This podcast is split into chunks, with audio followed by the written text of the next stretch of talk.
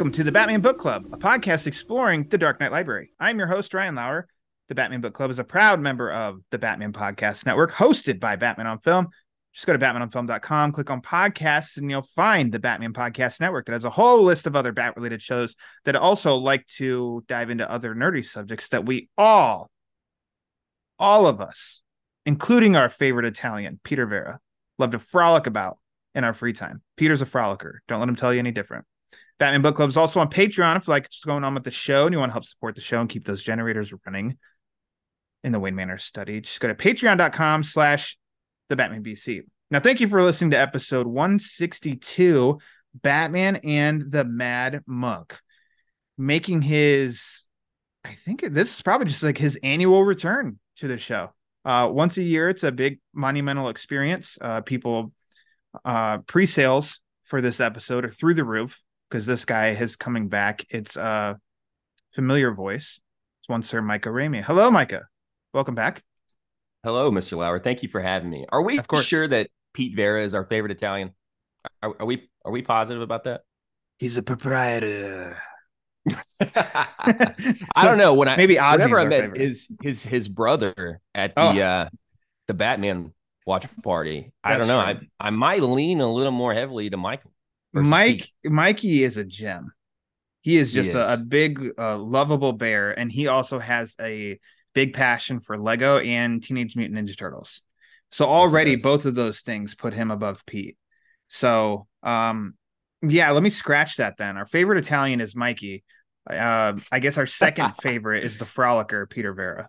Yeah, So- I would agree to that. Okay, Yeah. there we go. I'm glad. You know, thank you for coming on here, and we got that sorted out.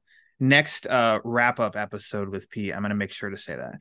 I'm like our second Please. favorite Italian, second only to his brother, who is a gem of uh New Jersey. So, yeah, this is. I mean, I I looked, and it has been over a year Mhm. and 49 episodes since you've been on last. Sorry about that.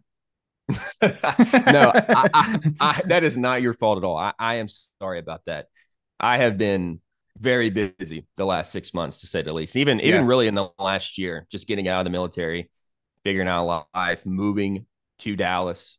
Um, a lot of things keeping me busy and away from appearing on the Batman book club. From I mean, stuff you- that you- really matters, like from stuff Batman comic books. Exactly. But I mean, man, you have so many great people on the show that I mean, not having me on the show for a year, it, it can wait. It- it's, It's, just fun. not personal.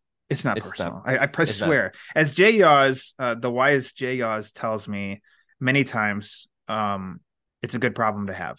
So I'm very fortunate that I have a, a nice list of uh, people who like to come on the show and agree to come on the show and enjoy Batman comics like we do. So I'm just glad that we were able to get you back because we knew because your last episode, if anybody wants to, before diving into this one or afterward, you want to check this one out, was episode 113, dropped in July of 2022. I think it was the episode after the Kelly Jones one. So you had a lot to live up to Yeah. and uh, you exceeded. But we talked the book that comes before this one, um, Batman and the Monster Men. So I didn't re-listen to that. I kind of wanted to, but I ran out of time just to see to make sure that I don't because this book's so related to that one that I don't say the same things or contradict myself. But then thought, you know what, that might be half the fun. Yeah. Like, if you ah. invest too much into it, then you overthink. There you go. Not, you're kind of not naturally and organically yourself. So I I, think can't. sometimes it's best to do not no research or anything like that, but you know, less than Yeah. you probably would. Don't overthink it. There's some I can't think of which sitcom it is. Uh, it's some show where it emphasizes I cannot overstate how little thought I put into this. And yeah, there we go. I am not going to overthink this. All right, Sounds well like the office to me. I, I feel like it has to be, but I, hmm, I I don't know. So, anyways, it's out there. Somebody figure it out. Anyways, let's get to talking about the the the big Kahuna, the the reason for this gathering. Michael, let's talk Batman and the Mad Monk.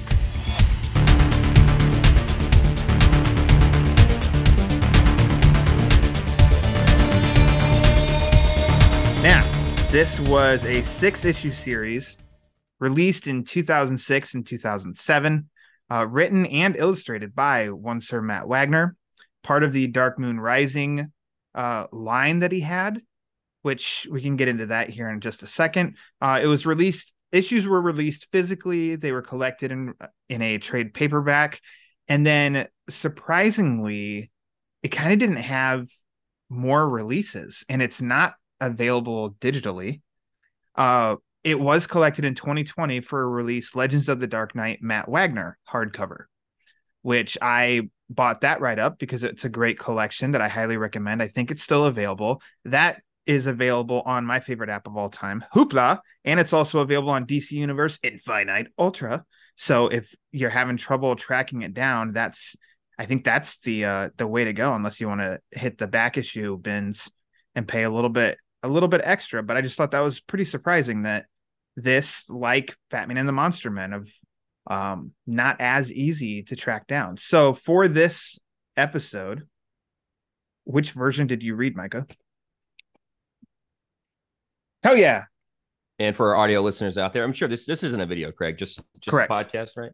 So reading the paperback. I believe this is the original. It's um actually Mm-hmm. signed by Matt Wagner. It's not to me, it's to my the other BOF son, Jake, Oh, who gets forgotten about sometimes. It's not just me.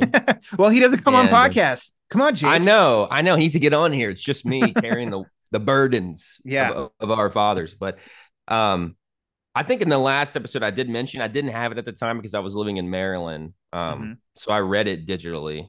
Uh, the Mad uh Monster what am I- Man. Monster Man. Sorry. Yeah. And but le- so I think I, I mentioned it on that one, but I Matt Wagner signed and autographed uh Monster Man for me, and then Mad Monk for Jake. So Nice. It, it's it's just a really cool thing for us that you know we have both of these. Yeah. And then also just to show you that Yeah, I was gonna say, let me see the all kinds of things. Here's the original Monster Man, and it's it's signed by Matt Wagner there at the bottom, as you can see. nice. And um, this Oh, good for a, him. uh, His signature is uh legible. very legible. Good for him. Thank you, my signature is not. You should not, dude. People, my signature is terrible, dude. I'll show you my driver's license. It's bad. It's Mine's just yeah, mine. I mean, mine's legible. Uh, but again, some of the signatures I've gotten, it is like if I ever get to a point where I'm gonna sell this, yeah, are they really gonna believe that this was signed by this person? Because it just looks like a wave and that's it. But yeah. I don't know. Uh, I actually, so I have the two the trades that you just showed me. Okay. and I do have the hardcover Legends of the Dark Knight collection, but I was not able to go and get that out of storage in time, so I had to check out that uh, collection via Hoopla. So I went digital on this. Pete would be very disappointed in me, but you know, digital is very convenient, and Hoopla is a- such a wonderful app that I use it. It is there when I need it. Um, but I would have loved to have been able to grab one of my physical because when I can, I'd rather read physical. Absolutely. Now, do you remember when the first time you read this was? First time I read this is w- when it came out. So, and I believe it was 2006, correct? Correct Yeah. me if I'm wrong about that. Yeah. it- Um, I mean, looking it up, it went 2006, 2007. So, you know, over six months. Yeah. Then, but which which may have been too early for me. I was nine at the time. Okay. Um, and I remember reading each issue. I would, whenever I would go and stay uh, with my dad, Bill Ramey, he'd have Mhm. each issue as they would come out. So I watched, Oh, I read it over a year at a time. He has the um, original issues. Good for him. And I think, I think it partly has to, I mean, this would make sense. Partly with me liking um, Monster Man and this one so much is probably why he got him, Matt Wagner to sign him. Um, eventually, I have to ask him about that, but that sounds familiar to me. when did you get him sense. signed? I don't know. I don't know exactly. Um, it was probably I would assume within around that time. Okay. Um, I mean, this is the last work Matt Wagner's done, really. since since that time, or what else has he done? He, he did Batman number 54 of the Tom King run. And oh, let me look real I'm looking here, pulling it up on yeah, I was Batman surprised it wasn't 54. as, as expansive as as it as I would want it to be. I believe brief. he had a he had a falling out with DC. Mm. uh and i believe he he was vocal i mean he was uh what do you want to say it wasn't like it- he was kind of professional about it but he it seemed like his post what he'd said about it and i apologize if i'm getting some of the details mixed up but i i swear it was on his twitter or it was instagram but it was after that batman 54 came out. Um there was a disagreement with dc and he was pretty open about uh the problem with it but i think there was supposed to be more work from him and his son like working together on batman books. And then that because of their disagreement it just kind of ended which is too bad because uh that issue number 54 is a really good standalone issue. And it's a focus on you know batman and dick grayson's or bruce and dick grayson. And i highly recommend somebody reading it but that's just too bad. And then obviously with this um that we'll get into it, both books left me wanting more. Uh monsterman and mad monk. And so you know monsterman i did get more in the mad monk. And then when that was over it was like oh man i want more more. Uh so yeah when i first read this though was probably it was when i got the trades um it would have had to have been maybe like hmm, 2008 2009 so this is what's really funny is spoiler alert on this book i love this book. This is also almost like an original member of the bat shelf and what i mean by that is i can p- kind of picture when i had just like a bat shelf like one shelf on my bookcase that was batman trades. And if you know that then that means it's limited to like maybe 10 you know maybe 10 stories. And those were my, like my first trades. And i think both of these were part of that. Wow. and th- and then I you know then I got a, a real job and uh spent some college money on uh a ton of and then that just turned into bat shelves bat book bat library. and stuff. Yeah exactly. But this was almost like a sort of like a founding member. So that's why I think I have it it's not nostalgia but it is like a love of oh this one's a little bit special than a lot of others because I've had this one for so long. It's you know it not one of my first but in that you know part of that first group. So um there you go. I mean, you said nostalgia, and you said it's not necessarily you don't re- really feel that for you. It absolutely is for It me. is for you yeah. Because i feel like nostalgia is it leans more toward childhood. That's nostalgia. Exactly. batman 89 Yeah. returns forever. That's all nostalgia for me. Dark knight trilogy is not nostalgia because i was like i was an adult then. For you at like nine years old and stuff reading this i think absolutely that makes sense of it. Yeah this story's been there for you as you were developing and reading and stuff like that that yeah this is nostalgia for you and that's great Absolutely. And I think that's kind of why the Batman hits so hard for me as a film because there's just this is the Batman I I, I love. This Yeah. is this interpretation of Batman is is by far what I prefer. Batman by himself, kind of in his early years where he makes mistakes. He's not necessarily perfect. He is human. Yeah. Which is my favorite thing about Batman and what draws me to him is that he is just human. Um, A- and atmospheric and atmos- very atmospheric and, the art just Mhm. the art itself is my favorite thing about the book i'm sure we'll get into talk about that later Yeah. but just to Uh, touch on it now it's the the artwork and the covers is Ooh, matt wagner is oh. exceptional Oh, I, I would love to just get him Let back calm just, down. To do, just to do the art and i think his Uh, story writing is great but i mean Yeah. the art it's it's phenomenal Well, lastly, and this is the easiest question of of these beginning ones for you is why Mad Monk? Why mad monk well obviously we had to continue the Dark. Moon Rising series, and some somehow no one picked Monsterman. Somehow no one picked Mad Monk, and even when we did Ego, which is my first appearance on the show, I was really surprised that no one had chosen that one either. So It it took um I'm like going to talk slowly while I slowly get to my point and what I was going to say. it took 84 episodes for someone to choose Dark Knight Returns.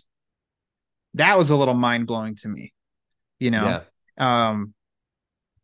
So yeah, I mean, yeah, I was a little surprised too, and especially, but then I also know I have a skewed view with the Dark Moon Rising books. Of I think that they're wonderful because I have that attachment to them.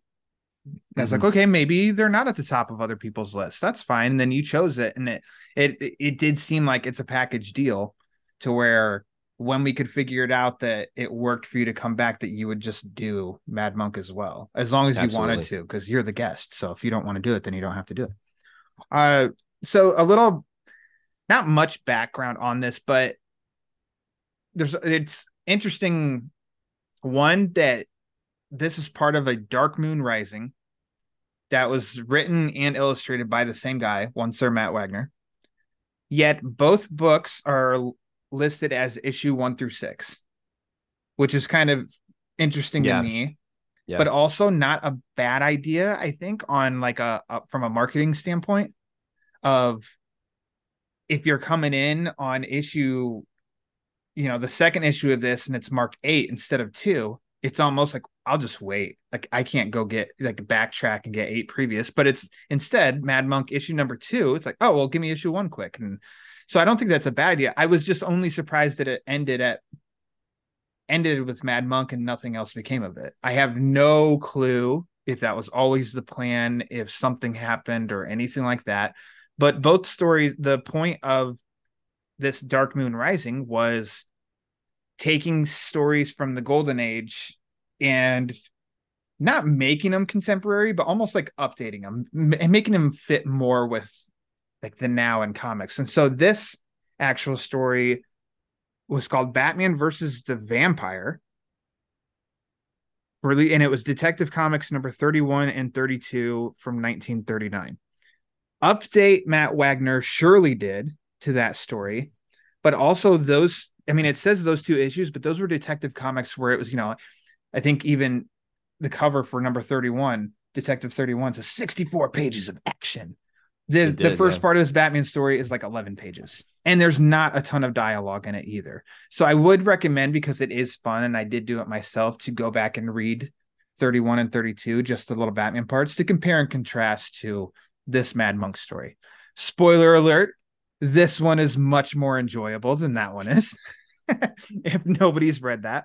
But it is it is fun and it's cool to see what Wagner took from it and you know improved upon or included here. And he didn't do anything like I'm gonna totally spin this, you know, or anything either. Like the elements are there. It just they they're more fleshed out.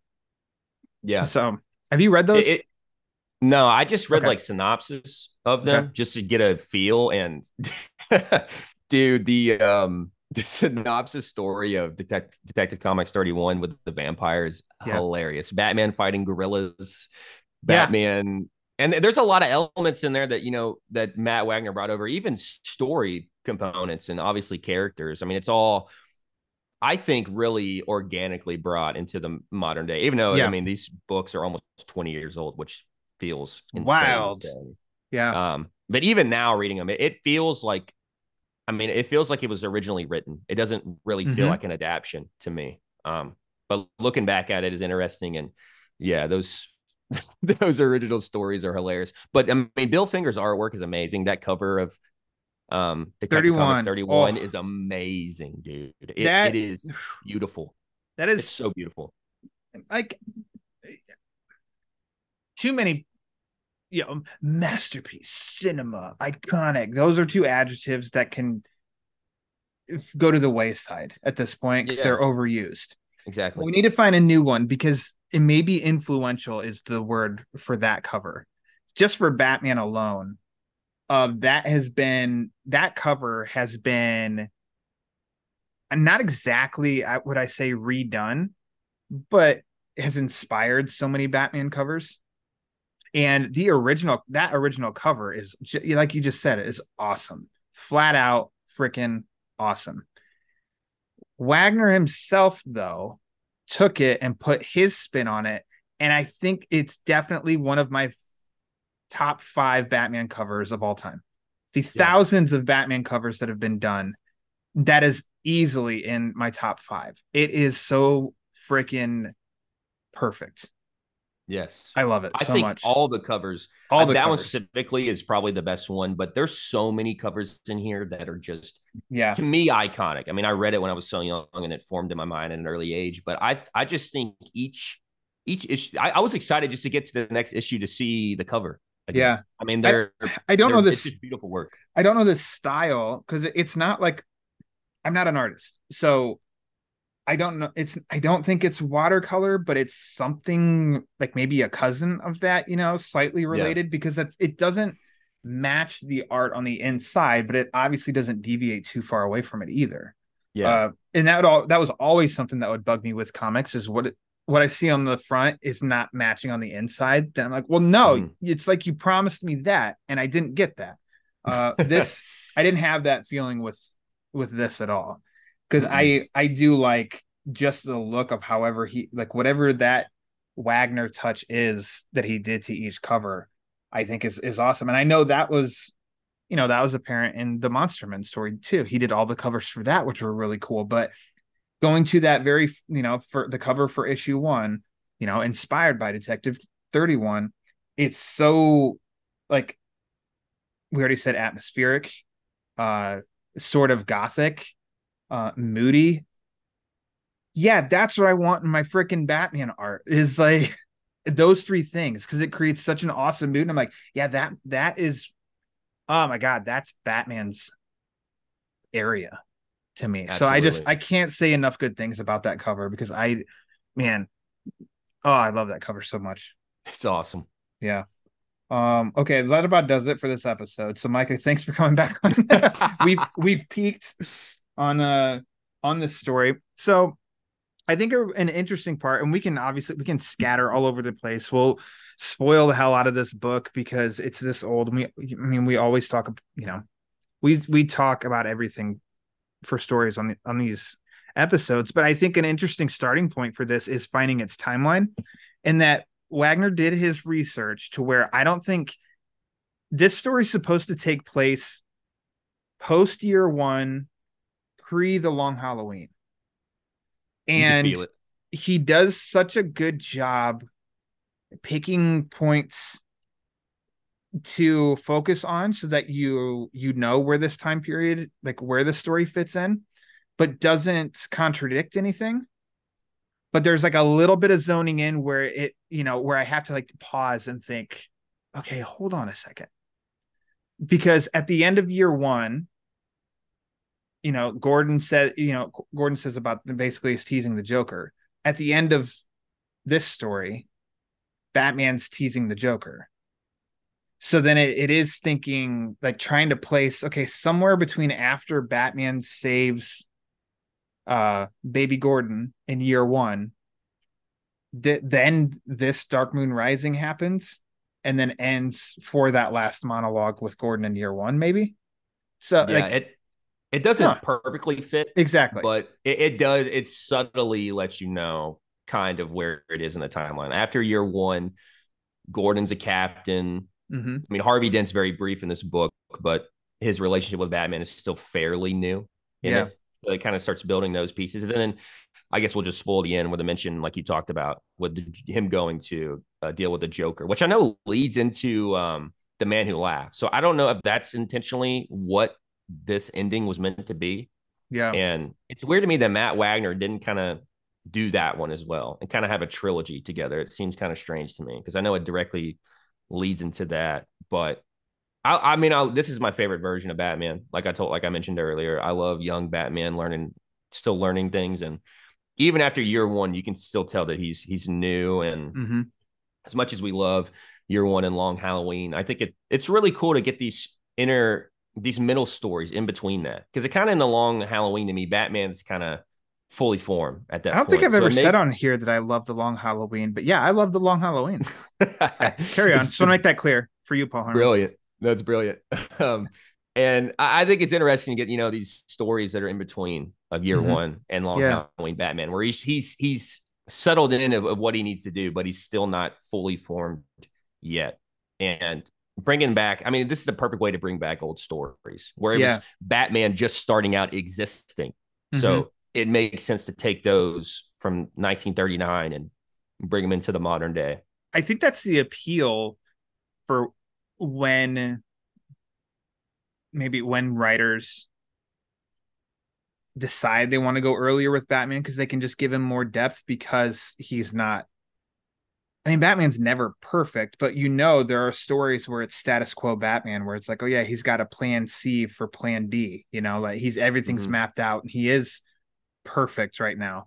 So there's just more more to chew on with the earlier years. So th- there are like that does add for good storytelling and good dramatic moments like in this of as he's figuring it out and he does have those moments where it's the Batman we know and it's like yeah, he can beat the hell out of these criminals and you know um scare the hell out of them and stuff like that, but then you see the that not all of GCPD is with Gordon and there's still Mhm. some crooked cops there that Batman takes care of, as well as on the flip side of that, Gordon's trying to clear some out. And one's like, "Hey, we we know what you're doing, and not all of us are against it. So you get what you need." And, and like, so he's Yeah. building allies, and so and and then as you see, as Batman's trying to you know playing detective here, he excels at it, but then he doesn't think about his next move, and then he does get damaged.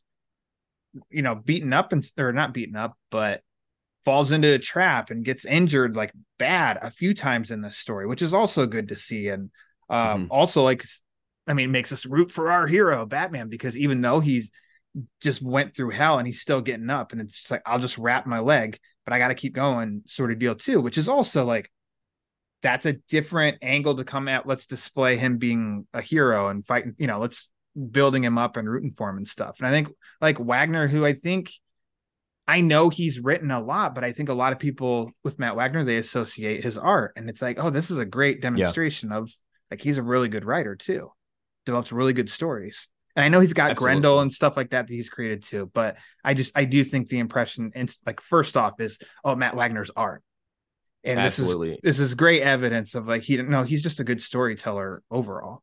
Yeah, and I think that's why we talked about the art. You know, for as soon as we started talking about it, we got into the art very fast. Well, yeah, of course because it is it's it's impossible not to. It's very eye Yeah. catching. It's iconic. It's memorable. But I like how you talked about.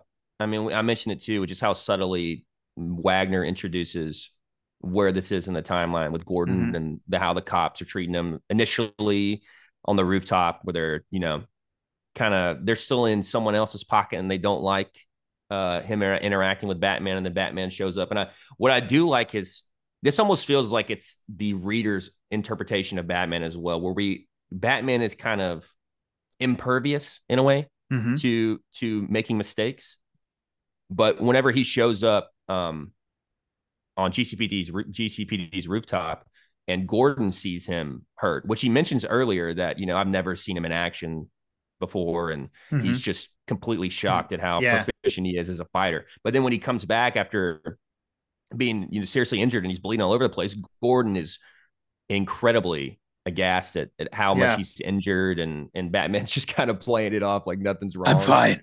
it just closes But- his cape too. Yeah. and, you know, and Yeah. kind of turns away from him, which is another like not trying to. I don't know. I mean, we expect that out of Bruce and Batman, the stubborn. I'm not trying to draw attention on what like let's get let's get going. What's the problem? What do we got to do? Yeah. Sort of deal. Uh, there's so what you mentioned too of almost like an awe is when they go to the morgue, and the mortician there is even you know he's. Yeah. Gordon Gordon helped him out. So this guy, I forget his name. I mean, he's not a major character or anything like that. And, you know, allows Gordon in to look at the bodies that they found with the puncture wounds on their on their necks. And then when and you see the panel, which I love too, of Gordon and then like Batman behind him, and Yeah. you see the change the the face change of the mortician too, where he's just like, oh. And that instantly made me now that this is the first time I've well wait. I probably read this last year right after we did Monster Men because it is just like a package deal. But this time around, at least, that made me instantly made me think of the scene in the Batman at the beginning when they go to when Gordon's leading Batman in, and they're like all the detectives are just like looking at him like oh like sort of deal. I'm Yeah. like that's a cool thing. I don't know. I I don't the comfortable presence of Batman. I think should not exist It's except absolutely. from Gordon and Dent yeah.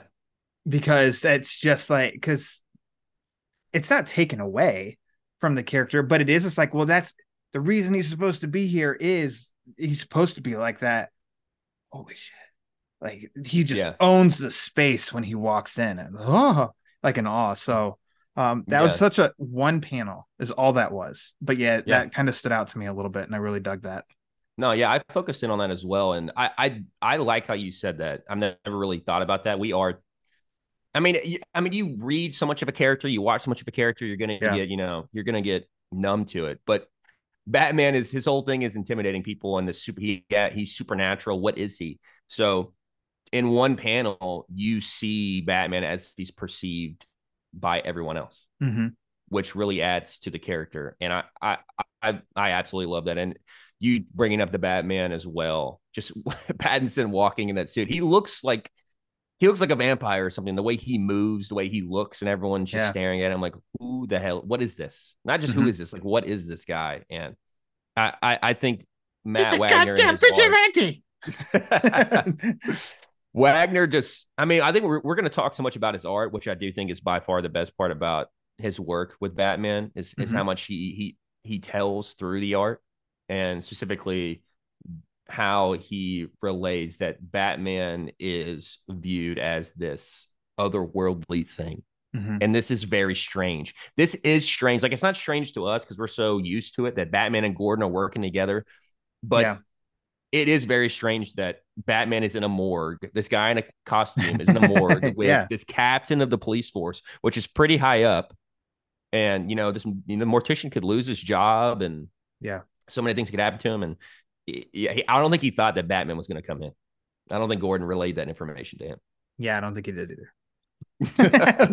Just by that that panel alone. But yeah, I mean you're right. We're used to this because we're readers of comics. But if you take a step back and like, no, step uh as Eminem said, snap back to reality. And you think about it, it's like, yeah, that is weird. All Super of that weird. is weird. A guy dressed up like this is weird. And so it's always great to get that that perspective the common folk and then just getting the different perspectives which wagner does with everybody in this i mean it's Yeah. it's bookended by you see julie madison's reaction when she's there like with batman and stuff too and uh like i i appreciate that with the story too and it's not overdone but we're just getting used to it not used to it intimidated by it not intimidated in awe totally scared like we're getting all those reactions to uh Batman. Now we were focusing on the art. Do you get and maybe I said this last time we talked um animated series vibe? Absolutely. Yeah. Me too. I think he he looks I think these Wagner designs do have that Fleischer look to them, which obviously is what inspired Bruce Timm's look for the animated series. And then this being mature, but not like a good PG 13 comic, not rated Yeah. R, uh, but mature enough and accessible. So I just, I think I always think that might have, like I said, might have said it last time too. This feels that vibe to me of animated series. Yeah, absolutely.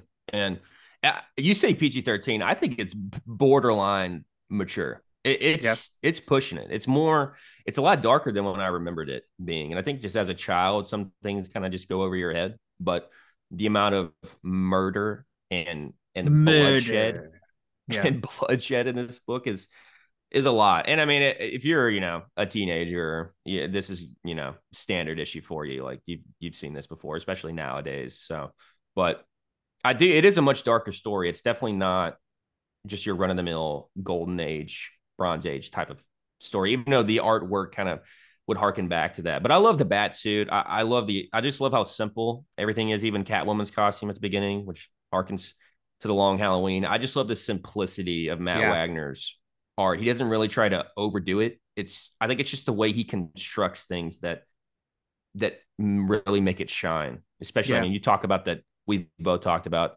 Batman standing in the shadow at the morgue. It's just little things like that, how he places characters and the way he he's just such a, he does such a good job of just setting the mood hmm of of the comic and the way it all portrays out through the panels. I think is is extraordinary. And I think he that very first page, the opening page, is a close up shot of Catwoman. There's like his the coloring with that is unique on its Yeah. own. That I I I even really like that shot. It's just a close up of her face, and and that's that too is a blend of year one Long Halloween because Catwoman's suit is gray in year one. It's purple in Long Halloween. It's purple here but Yeah. it's like but it's also not that big of a deal either it's like okay all right but then we do see this is a great continuation like is this could have been just a 12 issue series completely. Absolutely, yeah. because they, it runs right into each other. We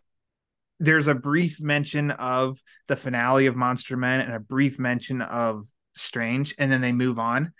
And the first murder that occurs here it's not like that's the first one of these. Then we do play catch up of we've closed the chapter on that big event out at the estate but while that we were doing that this has been brewing underneath and it's come to the surface of look at these people's necks. They have puncture wounds and batman just you know he's not dismissive of it in the morgue but he's almost just like okay i'll keep my eye out. And then gord's like well no wait. And then he pulls out a second body exact same thing. And it's like okay there's no coincidence now. It- this is it's not vampires I don't care what 1939 said in Detective 31. This is not a vampire, but also explain two puncture wounds in the neck and then like the the throat kind of, you know, the gnarly result of that. And so uh, we got a teeter and I know the last one was Monster Men. They created monsters. So this teeters a little this teeters a little on extension of disbelief a little bit. Yeah, but yeah, but this guy is not the monk himself he's not supernatural. He thinks he is. And i guess there's some evidence there that can sh- you can believe if you want to that his antics are making him you know he's he's lived decades and stuff as he's preaching that bs to the brotherhood and his followers. But we get the real story of this is a a descendant of a once insanely rich family in Gotham, and he's the only survivor, but he's reinvented himself. yeah. It's, but it's never really explained, is it? It's never answered one hundred percent. No, it, that's We don't only even like, really- nuggets are left for you to kind Yeah. of choose what you want to believe, and I will lean towards reality more so. And like, yeah, this is just a manipulator, um, freak, basically. Yeah. I don't know. I want to lean more, more because it is, you know, an interpretation or interpretation of, of Batman versus the vampire. yeah, and with the puncture wounds and how was the blood perfectly all removed from the body that's of true. each victim and then you know they talk about how he the son what is it the rail what are they called the the Ralstones. Ralstone sorry there he was away he's a last descendant he was away in Europe for a long long long time and obviously his time there influenced him to take on this persona of the mad monk and be a vampire or pretend to be a vampire Yeah. we're not we don't really learn what he was doing over there which i know in the original story batman actually goes to paris and in all these different places Yeah. yeah, he's just like, I'm just gonna go to Paris and I'm gonna go to Hungary because that's just what I do. And Julie Madison, for some reason, is just going to all these places too. yeah okay. and he's fighting gorillas there and he's fighting Yeah. gorillas that was when, when batman was in new york city too which is weird for Yeah, me to the streets of. New York. yeah it's so strange Batman But- in the Big Apple. Yeah.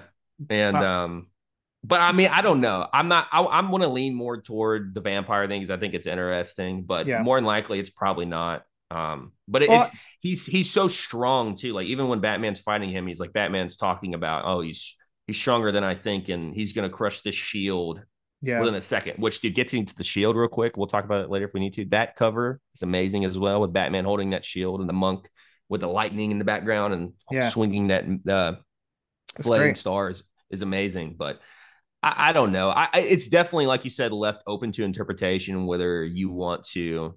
Well, there's hypnotism also. supernatural, or it's also you're right. It- So, it I mean, that- hypnotism. That can like that supports your leaning towards a little more supernatural is like hypnotism Yeah. because like I've- yeah, I've never been hypnotized. I don't I I don't believe it. so if you add that if you add that into it too then i mean that supports that this is a little more supernatural but i mean i think i just i still lean it to he does some kind of trick uh yeah and i don't know that's just i guess that's just where i lean I think it's better to leave it open for interpretation on all Yep. of this. Even though, like, while Yeah. reading it, I'm, you know, I'm the whole time I'm like, how does he, how did he learn how to do this? How did he amass these followers? How did he do all that? I, I, I don't think that's necessarily the point. The point he, he's just he's there, and it, the thought of of wondering where all this comes from is is the point. since we're talking about uh this potential vampire batman does create batarangs made of silver He does. because I mean, and that's great too. He does he does the work. He looks up stuff on vampires, Yeah, and he does create the silver batarangs, uh, in which that doesn't really work. So he kind of can scratch that off. But then you have the Mad Monk coming with.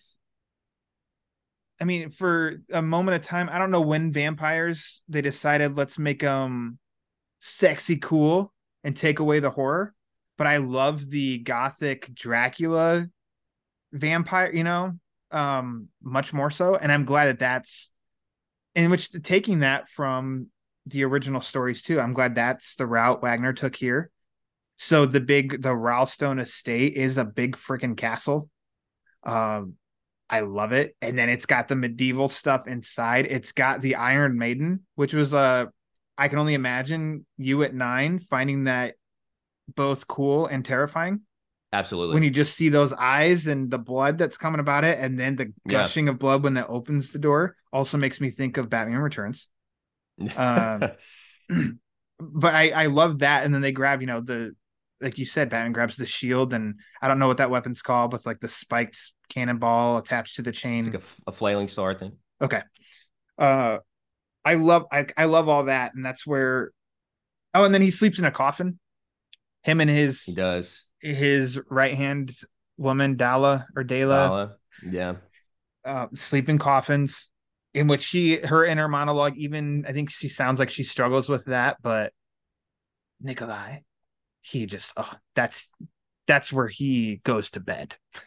yeah, and I, I think I'm, you know, you're kind of convincing me that it's not supernatural. The more Wasn't my it. intention. Wasn't It- my intention. is- with Dala's character, I think now, you know, looking, reflecting on it, is that she's kind of our way to learn that oh, he he targets these broken individuals because it talks about. It's mentioned that she was a heroin addict. She moved to Gotham, had nothing there, and Yeah. that's all of his victims as well as people who were tra- traveling to Gotham had no ties. So you know, no one's going to go looking for him. yeah. Um, and her character and her what we learn about her kind of reveals that you know this is kind of all one ploy. And then the the thugs also that are all there that um are members of the cult who have nothing. They have absolutely nothing. So Mm-hmm. the monk offering them this eternal life and you're going to be powerful, you know, that's enticing to someone like that who who has absolutely nothing. And I love in the finale where Bat- the Batmobile shows up yeah. and, and Batman starts fighting him and uses gas, which Batman used gas in the original uh, Detective Comics 31 as well. Uh, and it says that like half the thugs ran away. Half of them were like couldn't fight. Half of them ran away, and then a part of them just just like instantly passed out with the gas. So I, it it- it definitely shows. I think with now that I'm thinking about it, with all these characters, that this is just kind of one big game. See, and it's a you're you can flip a little bit, and I'll be like, but he can be a vampire if you want him to be. We're flipping each other. be. Explain the all the blood gone, Ryan. Explain it. There you go. Yeah, I can't. I can't. So he's a vampire. Uh Yeah, absolutely. continuation of last story is that they didn't close the book on which I thought they like I say they, it was Matt Wagner. he could have just been done with Norman Madison and Maroni because Mhm. at the end of the last story, Batman has Maroni and he tells him Norman Madison he's square. All right, he's done. Whatever you think, whatever debt he owes you, like it's done, and it, it scares him to where Maroni's like, okay, okay, he's square, it's fine. And that that book ends with Norman's just like paranoid and freaked out because of the end of the last story. So here Yeah. they there's a continuation of that, and it has you know ripple effects in the story. And there's a tragedy with Norman Madison here too, which ultimately affects Julie Madison, which affects Bruce. So it's all connected. But It is. Wagner does a really good job of organically like taking okay, that's a subplot in itself as well, maybe a sub subplot, but he makes sure to what do you want to say? Leave nothing hanging with that either. Yeah. And I Yeah. really enjoyed taking these brief little detours from the main story of the Mad Monk and Batman and stuff and going to that route too and seeing like it's something as much as Batman goes spying on Julie, basically sets her up as bait. Uh Yeah. and then He's not the, the, effect- best boyfriend. no, he's not the best. No. and then as he's leaving, it's like cut to Norman looking out the curtains and again Yeah. paranoid and freaked out, like Batman, Batman. He's so Batman's Yeah. having the effect that he wants to have. It's just unfortunately it's on the wrong person. Absolutely. And that guy's spiraling out of control. And I loved following that thread throughout this too. I love how the decisions of Batman affect Bruce Wayne in this book. Yeah. From from the ending of, like you mentioned, when he threatens Maroni to clear the debt Mhm. for Norman, which he thinks is, you know, that's going to help me as Bruce Wayne as well. You know, Yeah. her Julie's father is going to be worry free now. He's going to be happy. He's got nothing hanging over his head. All of that. When in when in reality, he becomes paranoid because he doesn't understand why would Maroni just let the debt go, and he himself can't can't let it go, and it starts Yeah. driving him mad, affecting Julie, and that's I mean obviously that affects Julie. That also affects Julie, and that's why she find, finds counsel and therapy in the monk. It all it's all connected. It all ties. It, it all is. Yeah. Exactly. And I love how it ties in at the end where with with her leaving. It's not just some happy ending and they get married and you know it's it's perfect. She she says something pretty harsh in in her letter um to Bat- to Bruce at the end saying that Batman killed her father. She she literally says that word for word Batman killed my Ooh. father. Which Ouch. that, that hurt that had to hurt Bruce hard. And yeah. He even mentions, you know, I'm I, I mean I love how the book ends, but I love how he mentions, you know, I'm never gonna let any that happen again. I'm not gonna let, you know, someone close like that. And not to just get to the end already, but I feel like I have to just say it now with the ending shot of um the flying Grayson's poster. I Yeah. I just think it's it's perfectly set up and, and it's it's showing Batman is is still continue gonna learn and grow. Like he's not he's not there yet. It's almost like a Christopher Nolan approach of like the story continues on in your head. Absolutely. in in this but also you can go and read after this read the man who laughs read the long halloween read dark victory like you know like you can Yeah. continue the story if you want to and it nothing is going to be so negating of this portion of the story Yeah. so yeah that's it's really well done and back to julie which one julie madison's always forgotten which is always humorous to me uh because she was his first love. In in comics like that was his first his first love was Julie Madison and she's just kind of always forgotten. So I'm really glad that Wagner used her in this and that he used her really well where she is important to the story. I got so many I don't remember if I said this is Monsterman uh so many Andrea Beaumont vibes from Yeah. her in this. Especially I I could just hear that um every time she said daddy. Like because Andrea says it too. I I can't help but say Andrea uh every time she said daddy, you know, in the movie Mask of the Phantasm. And that's what I would hear here. But then also it is the she so close to her dad. Her dad is like scared and in debt to the mob.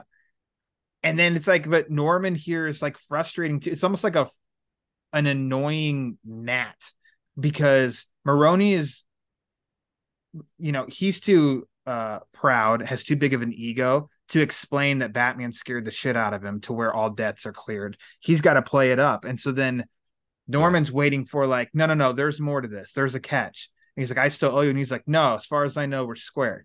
But then Norman, he can't let that go. And then this his paranoia continues to be fed because he keeps seeing Batman around. So then let's bring in the big man, Falcone, who's then is adds puts more fuel on the fire and telling Maroni of like, he owes me money and you're rejecting that. Like, no, get your money from from Madison and blah blah whatever. So then Maroni, I don't feel bad for him because he's a bad dude, but it's Yeah. like, oh wow, that sucks. Because he's like, I can't go back to Norman Madison because Batman's watching, and Batman, I know what he can do to me. But then Falcone will do that to me also. So then he's stuck. And then the tragic ending of that is that Norman basically annoys himself into getting murdered. And Yeah. then the reaction from Maroni, it's so perfect. Of grabs this other woman in that parking garage, like, you saw that, right? Self-defense. It was self-defense. So he got rid of his problem with Norman Madison, but also it's like it is tragic because you know the guy's not a bad guy, and then you know that's Julie's dad, and all these things of connecting to the last story. And I'm just like, yeah, this sub this subplot's kind of heavy. it is. It It's great. Is. Yeah. Well I, done. I really do. I, I mean, I wouldn't say I like Norman's character, but I like the way he he goes into the story. at all it, it makes sense. It absolutely makes sense. Like, I mean, if you're in debt to the mob, what why on earth would they ever say you're good? Don't Yeah. worry about it. Yeah, exactly. I mean, if I I'd was be a little position, suspicious. I would be suspicious, but I'd be like, all right, if you say so. And I would try my best to move on. I think I'd be able to do it, especially if it's three million dollars. But he he he's a proud man as well. I mean, there's a lot of egos in this in Yeah. this book. Every Mhm. character does. yeah. A lot of a lot of crazy dreams as well. Did you notice that? Like Gordon had Mhm. a had a had a nightmare, Norman had a nightmare, and Bruce had a nightmare as well. Which I love that that panel of his mother being Julie. I thought that was, I thought Yeah. that was incredible. Um, but to get back to Norman and and his tragedy, he he almost kind of commits suicide in a way. I, I Yeah. think it In a roundabout way, he he brings it on himself. Absolutely. He definitely can't shoot a gun to save his life. He had a free shot No. on Maroni. Yeah. He missed. He missed three times, Three times. Shot right above his head. right above him. But Uh, he's, he's right there, man. Right there. It is. It is. I, I love how the, the situation Maroni finds himself in because obviously we don't like him. I mean, we like his character. We don't like him as morally, but you kind of feel for the guy in a way. Like he he just he's terrified of what Batman's going to do to him, but he's probably maybe even more terrified of what Falcone's going to do to him Yeah. if he doesn't get that money back. And I, I want I want I was curious to see if how Maroni was going to handle that. I think he lucked he lucked into Norman trying to kill him, and then that it being you know self it was self defense it was self defense. But Yeah. I, I I would I would be curious to see if if Norman waited a little bit longer to do something and, and how Maroni would have handled getting that money. Um, because he would have had to at some point, or you know, that would have been his job or his life or something. I mean, especially when you deal with the Roman. Um, and I love how brief Falcone's or Falcone. I'm saying Falcone is the Batman. Falcone is how I like to say Either it. way, it's, another, it's a Falcone's- Roz race thing now with It is, Falcone. yeah, like it is, and the Roman. That's our safe way. the, the Roman. Roman. I love how brief he is, and I mean, a lot of characters are so brief. Like we talked about at the beginning. I mean, Harvey Dent's brief. Catwoman's very brief. Yeah. and I like how the Roman just shows up in Three Maroni's scratches. office. Three scratches. So a little continuity.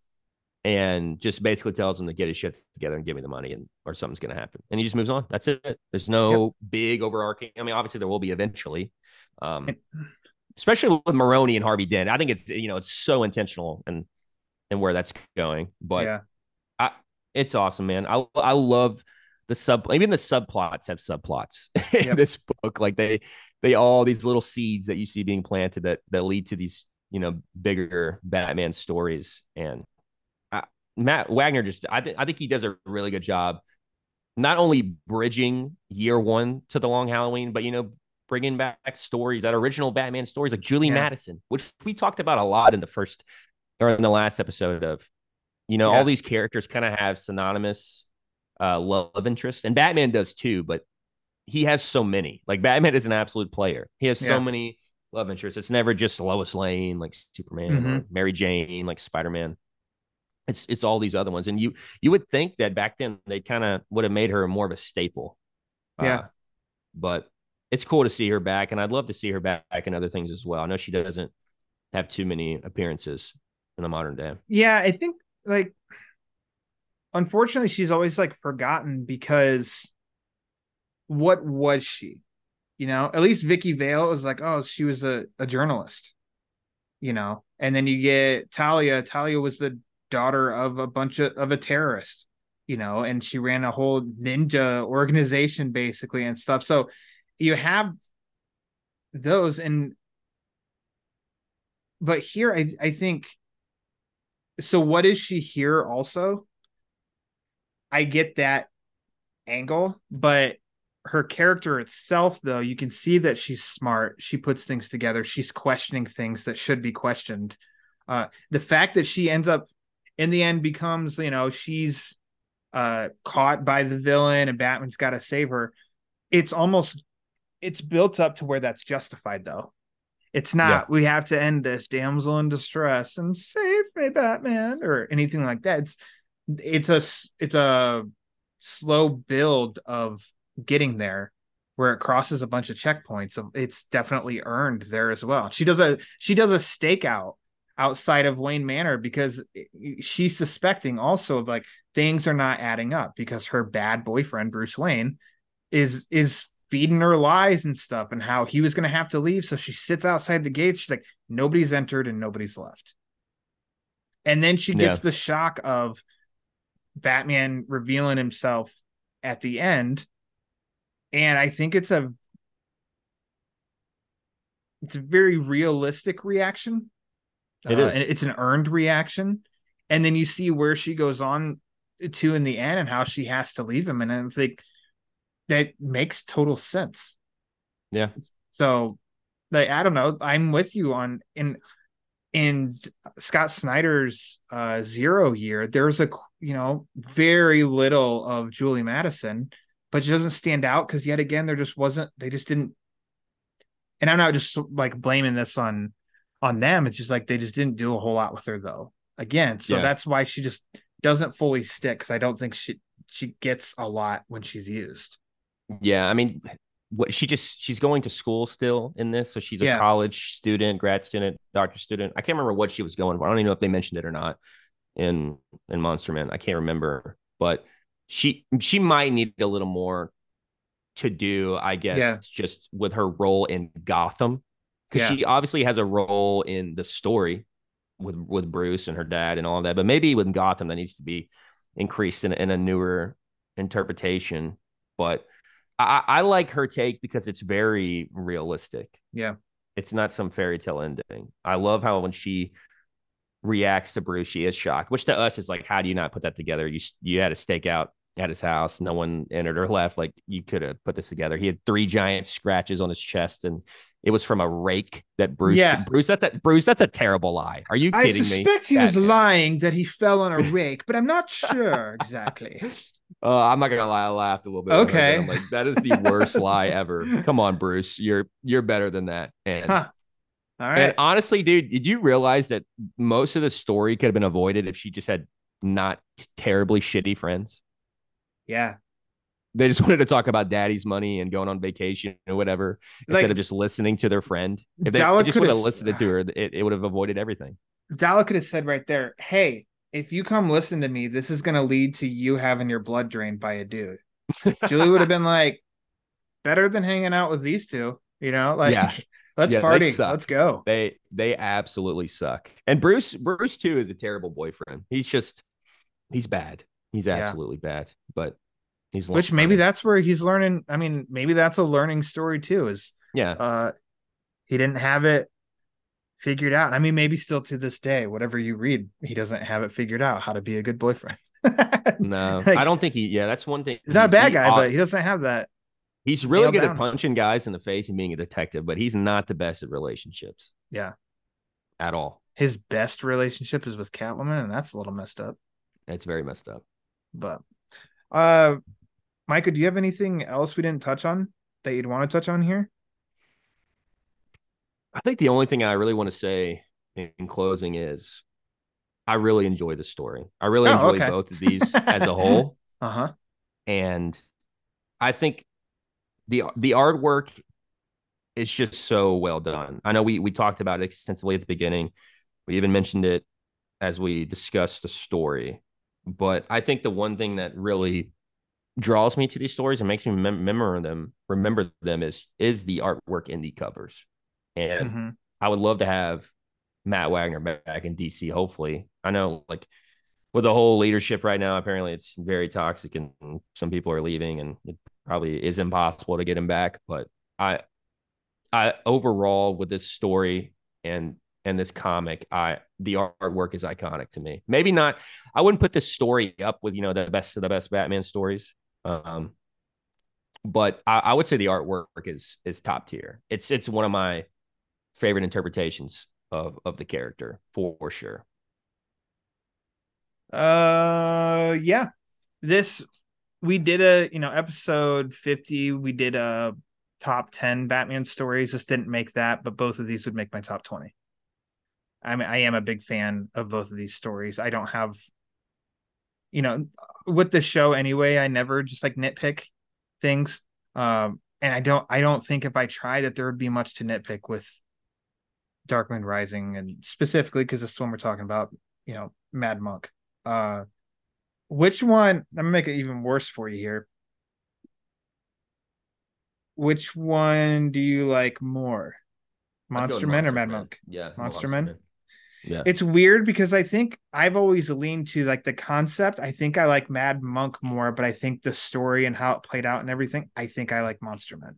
I agree. Barely. I would absolutely agree. Small I love, edge. yeah, I love the But- the the villain of the monk and his style and his look. Yeah. I think his costume is brilliant. And but I I I do agree with you where I think the story is a, just a little bit deeper maybe Yeah. in, in Monster Men. And I, I like it a, just slightly more. I mean, honestly, dude, it's the same story. Like it, it really is. I mean, there you you can't really. I think it's impossible to read one without the other, especially Mad Monk without reading Monster Man. I, you, you're missing out on a lot of you know story bits there, but Yeah. they're definitely the same story. But if I had to pick one or the other, which I can't believe you asked that, how dare you? Um, I know. It's going to be a poll question. Man. Also, So I think people should Matt- go to Twitter because I'm going to put that up as a poll question. Carry on. Also, also Matt Wagner signed Monsterman for me, so that's probably oh, why. well, then there you go. I'm gonna I'm gonna choose that one. if I asked Jake, he'd be like, it's Mad Monk, bro. Yeah, we'll fight about it. Because that's how he talks. Yeah, bro. He does.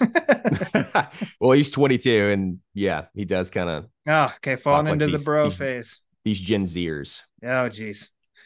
Uh, I got to ask a few questions now. Last remaining questions. You know what's coming. Yes, you've got a question? What was your favorite part of Batman and the Mad Monk?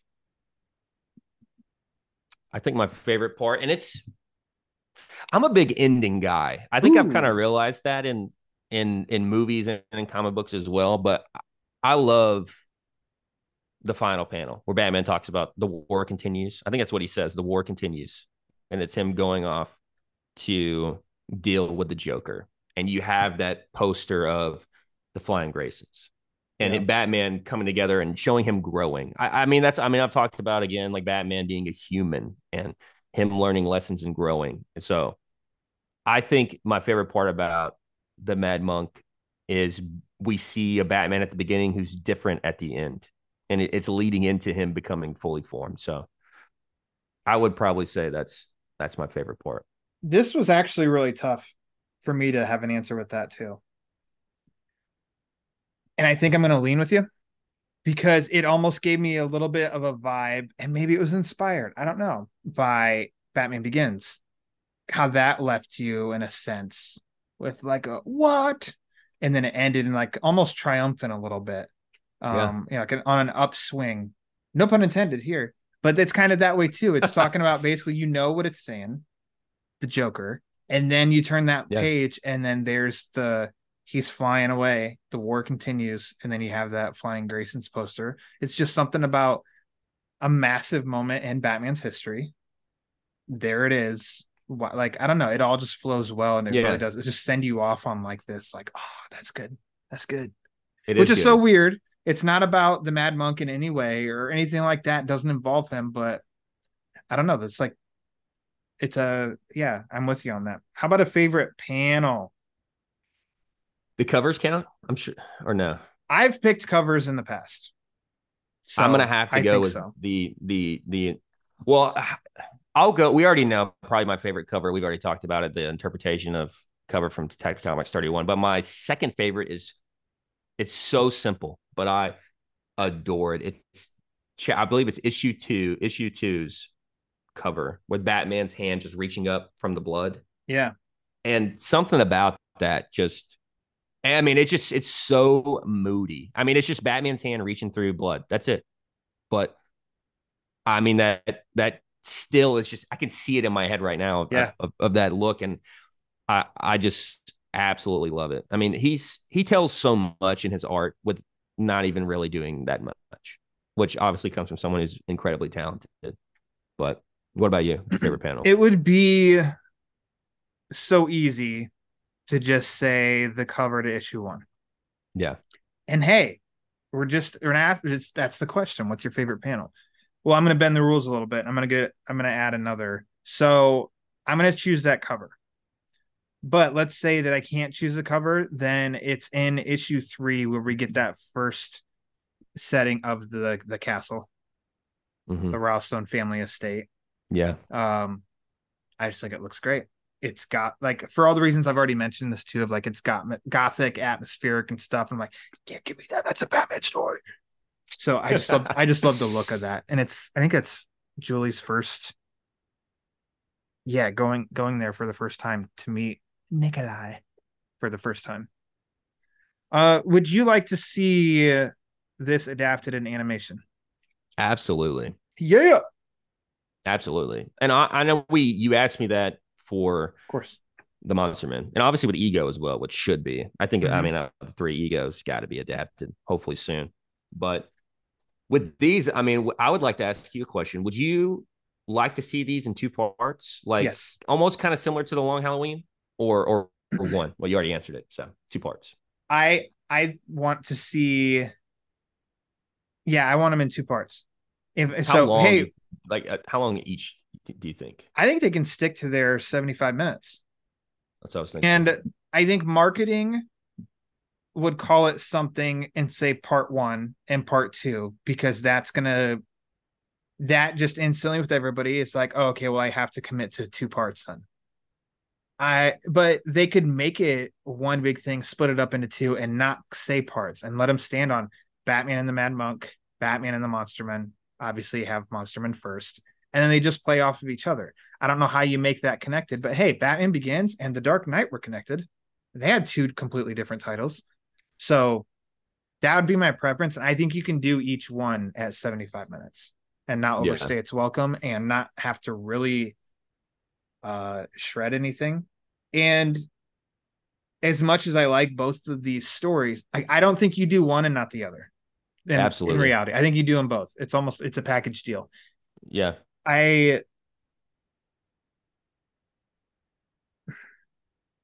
it's tricky as always because we love this so much that then it's going to be highly criticized anything that's different but we already have this story perfected so make it inspired by much like wagner took batman versus the vampire you know inspired Mhm. by that but did his own thing with it and made it better like Mhm. that was that's what i would hope like the mindset would be and then make the animation.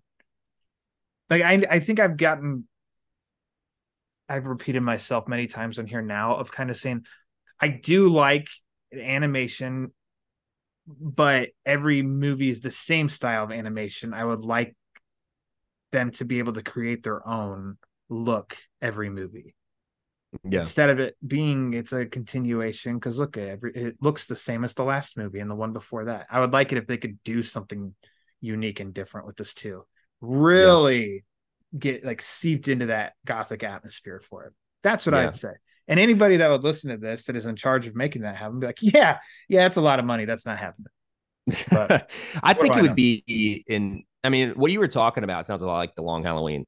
adaptation. oh what I mean, it's a different animation style than what we saw with Tim Sale, but it's Yeah.